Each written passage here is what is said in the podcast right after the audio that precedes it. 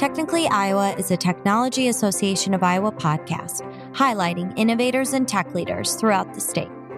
The Technology Association of Iowa is a statewide, member based organization uniting Iowa's technology community by connecting leaders, developing talent, driving public policy, and fostering diversity and inclusion. The Technology Association of Iowa believes every Iowa company is a technology company.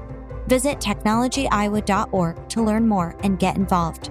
My name is Cassandra Kotek, and I will be your host for today's show. With us today, talking about cloud computing, is Ryan Scott, Chief Information Officer at Wells Enterprises. Thanks for being here today, Ryan. Yeah, thanks for having me, Cassandra. Good to be here. Let's start with who you are and what your role entails at Wells Enterprises. So, my name is Ryan Scott. I'm the Chief Information Officer. So, I run the entirety of the IT organization. I have our infrastructure teams, network, data center, cybersecurity help desk, our application teams that support our manufacturing plants and other parts of our business. And then I also run our shared services group, which is everything that's back office processing at Wells. So payroll, accounts payable, claims settlement, customer service, master data. And then we have a new uh, robotic process automation team that's part of that group as well. Can you talk to us a little bit more about cloud computing in terms of examples you have that you've used it at Wells for manufacturing efficiency? Yeah. So one of the things we've done with cloud is use, use it for applications that just make good sense to host. So all of our HR related software is all cloud based. So we use a, a solution from Oracle for that. That entails pretty much everything payroll, benefits, and all things HR. Nice thing about that is it gives all of our employees easy access to all of those capabilities, no matter where they are. So a lot of our manufacturing and operations type staff can access it from home easily, get in their benefits information and payroll information easily, and then just interact with our HR team through that tool. So that's been a really good use of, of cloud for us. The, the other thing we've started to see more and more of is cloud based solutions that use data from the equipment in our facilities. So many of our machines that make ice cream have sensor based devices on them and devices that record information about the equipment and how it's running. And a lot of the providers out there now have cloud based solutions where you can interact with them through that data to determine health of the machine, vibration patterns, temperature readings, other things that might be out of range. We're seeing more and more of that type of activity on our on our plant floor. So, can you chat with us a little bit about how cloud computing and infrastructure has evolved over the last 10 years at Wells? Yeah, it's interesting. So, Wells, we run we run our own data center. We still do. We run it in Le Mars. It's part of our corporate office, and it's a fairly new facility. I'm going to get the date of the corporate center wrong, but I think it's less than 20 years old. So the data center is a fairly new facility we have a really good piece of infrastructure in and around the town of Le Mars. We have, I can't remember if it's five or six different buildings that are all fiber connected back to our data center. So for the Le Mars crew, really great performance out of the stuff that we host out of that data center. And we still do run our, our main ERP and manufacturing execution systems out of that, that center in Mars.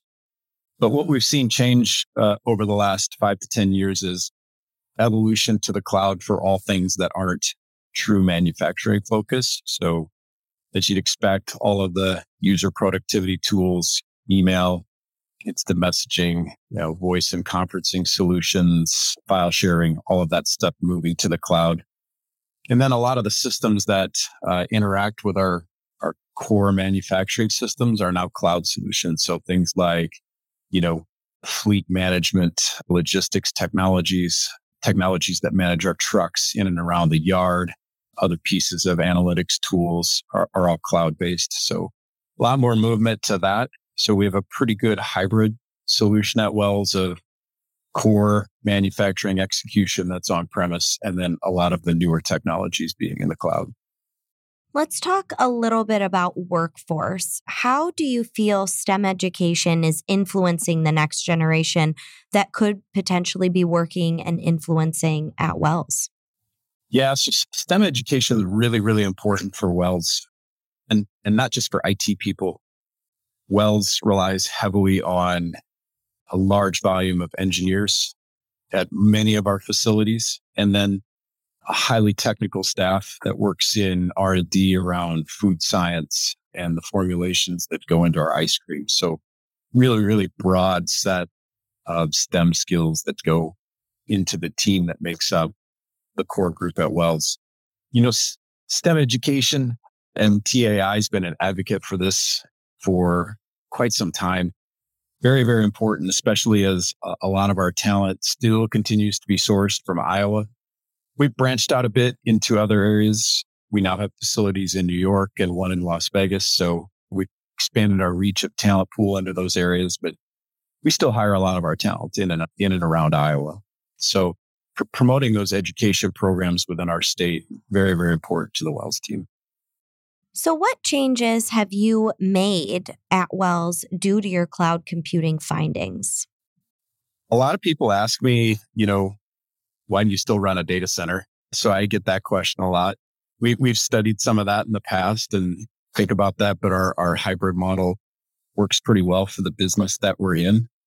I think the thing that that's probably changed the most is the unique set of skills that's required in IT staff and especially technology people to be able to work with both. So a, a lot of the more traditional work that teams would be doing, building server environments or on premise type stuff have now transitioned into skills that are needed for cloud architecture, setting things up in some of the major cloud providers that we use, and then being able to tie them back into our, our network and tying those pieces of network capability together. So our technology team's done a really nice job evolving in those areas. And then on the other side of the coin, our applications teams, you know, traditional on-premise applications get deployed one way. And, and today our best developers are capable of using both tools that are hosted in technologies like Azure, for example, as well as building software that runs in and around Oracle. So really been a skill change uh, that's been needed for a lot of team members. And fortunately, we've we've got some great team members on the IT tech team at Wells that have been able to evolve and adapt to be able to do both of those kinds of things. So, looping back to STEM education and immersing the next generation.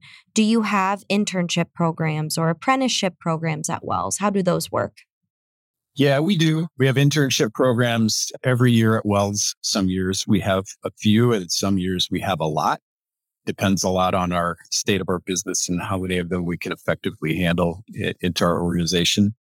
I think at most, I don't have a huge IT team, but at most we've had four or five interns at one time in the IT group over the course of a summer. But yes, we offer them every year. We actually, we work really hard to get our interns into roles that are very meaningful. So we'll put them in real work situations. Some, for example, have worked on our help desk, actually taking calls. We've had others work on our cyber team. We've had interns work hand in hand with our application development staff, building software that's going to be used in the business. And that gives us a real opportunity to see what kind of capabilities the students have. And we work very hard to try and then land the ones that we have a good interaction with into full time roles as we go forward. And we've been pretty successful with that. So it's been a, it's been a good deal for us to have that program. That's awesome. So looping back again to workforce, you've got plants in New York and Las Vegas, you mentioned. Talk to me a little bit about how those plants stay connected and how the manufacturing 4.0 revolution has helped that in a positive way. Yeah. So those facilities, uh, the plant that we bought in Las in and around Las Vegas is in a town called Henderson. And when we bought it, uh, we bought it from the company that was selling it. And basically, uh, it came with nothing as far as IT goes. So we had, we had the great task of getting it up and running in days. It was more like maybe 45 days, but it was very fast. So we went out there with all of our, our core infrastructure and, and wired it up. So it's, we had the ability to take it and make it very similar to our Le Mars facilities right out of the gate. The plant in New York came with its whole own set of technology and we've been evolving it over years now to connect it well with the Le Mars facility. You know, the, the, the challenge in and around the plants, I would say is a less of a technology challenge and more of a business challenge in, in terms of the capabilities. So it's finding the systems and the data that can really tell us information about how well all of the facilities are running, which ones are the most effective at making different products and what can run well there. And then using that information to help put together effective plans for what should we make where, how much of it should we make there, what should get shipped to what customers from what locations, all of that type of tech. And we've spent a lot of energy on that over the last few years and we still have a ways to go. So, talk to me about the manufacturing footprint in the next five to 10 years at Wells. What do you see or hope to see happen? Yeah, that's a great question.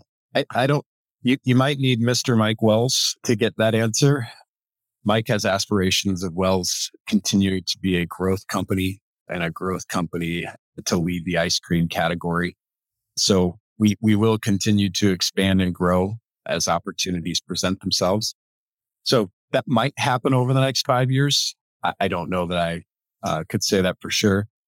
I do though that in the foreseeable future, I don't think we'll be doing anything immediate as we're going to try and focus on continuing to make the facilities that we have as good as they can be and get them to operate at a very high level, working together well.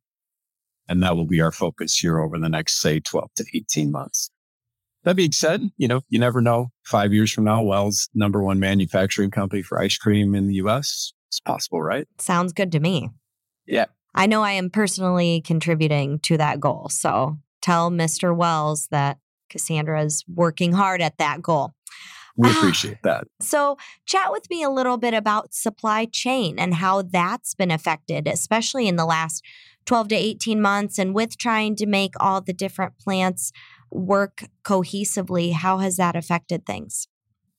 Since the time of COVID, we've had a lot of workforce challenges, right? And so you, you can imagine a facility in New York with New York level legislation and culture has had much different challenges here in Iowa. But every facility's had just general workforce issues in terms of having enough people to make all of the ice cream that we need to. We're still fighting with those as COVID continues to persist. The reality of it is, is every company and manufacturer that I talk to has this problem. So every one of them is struggling, I think, to make what they say they should be making, which just presents a whole host of, of very unique and interesting supply chain challenges. I wouldn't tell you that it's been our biggest issue, though, for the most part. I think the team at Wells has done a really good job of making sure that we have enough materials to make the products that we intend to make. We've had a few unique situations where a couple of custom pieces of packaging or one key ingredient for uh, a type of ice cream we just couldn't get, but we've we've still been able to run other products at that time as well. So for for us, it's been much more of a workforce challenge than supply chain. I'd add on though, transportation just in general with all the supply chain disruptions has really, really made that challenging. There's definitely a shortage of truck drivers and truck availability. And then a lot of companies, you know, scrambling, I think, to get products where they need to be and not really working on efficient plans for how to get them where they need to be. And for us, uh, transportation is a big deal, especially making a lot of our ice cream in Le Mars and needing to get it all over the United States. So that's been a big challenge for us over the last couple of years. So, pivoting a little bit from struggles with workforce and supply chain, can you give us a specific example of a success that you have had at Wells due to the manufacturing 4.0 revolution? So, I mentioned earlier, one of, one of our challenges over the past few years has been measuring the overall capabilities of all of our facilities against each other and really trying to figure out what we're capable of and what we should make where. So we've, we've introduced some new technology over the last few years that interacts with each of the lines in each facility and does things to automate collection of output from each of the lines, aggregate all that information together, and then give the operations team at each of those facilities good pieces of software to record information about what's happening on the line, how much downtime did I have, what were the key issues that prevented me from running at a higher level, and then rolling all that information up into some very consistent reporting that our leadership use. And a lot of that's driven by the sensor based devices that we have on each of the lines. Awesome. So, last question for you. What resources do you believe or have you utilized that are available for Iowa companies to start to adopt these new technologies and cloud computing strategies? Yeah, you know, I would just say in general, there, there's a really great technology partner community in and around Iowa and just the Midwest in general. You don't have to look very far to find good partners that can help you out in this space and, and many of them right here in Iowa. I would say the same is true on a lot of the technology support functions that you have access to, cybersecurity and others, some great, great partners that you can be a part of here in the state. Great. Well, thank you so much for being with us today. We really appreciate learning more about Wells Enterprises and the manufacturing strategy that it takes. So, thank you. You bet. Thanks, Cassandra. Technically Iowa is powered by the Iowa Economic Development Authority, dedicated to helping Iowa manufacturers remain globally competitive. Learn more at iowamfg.com.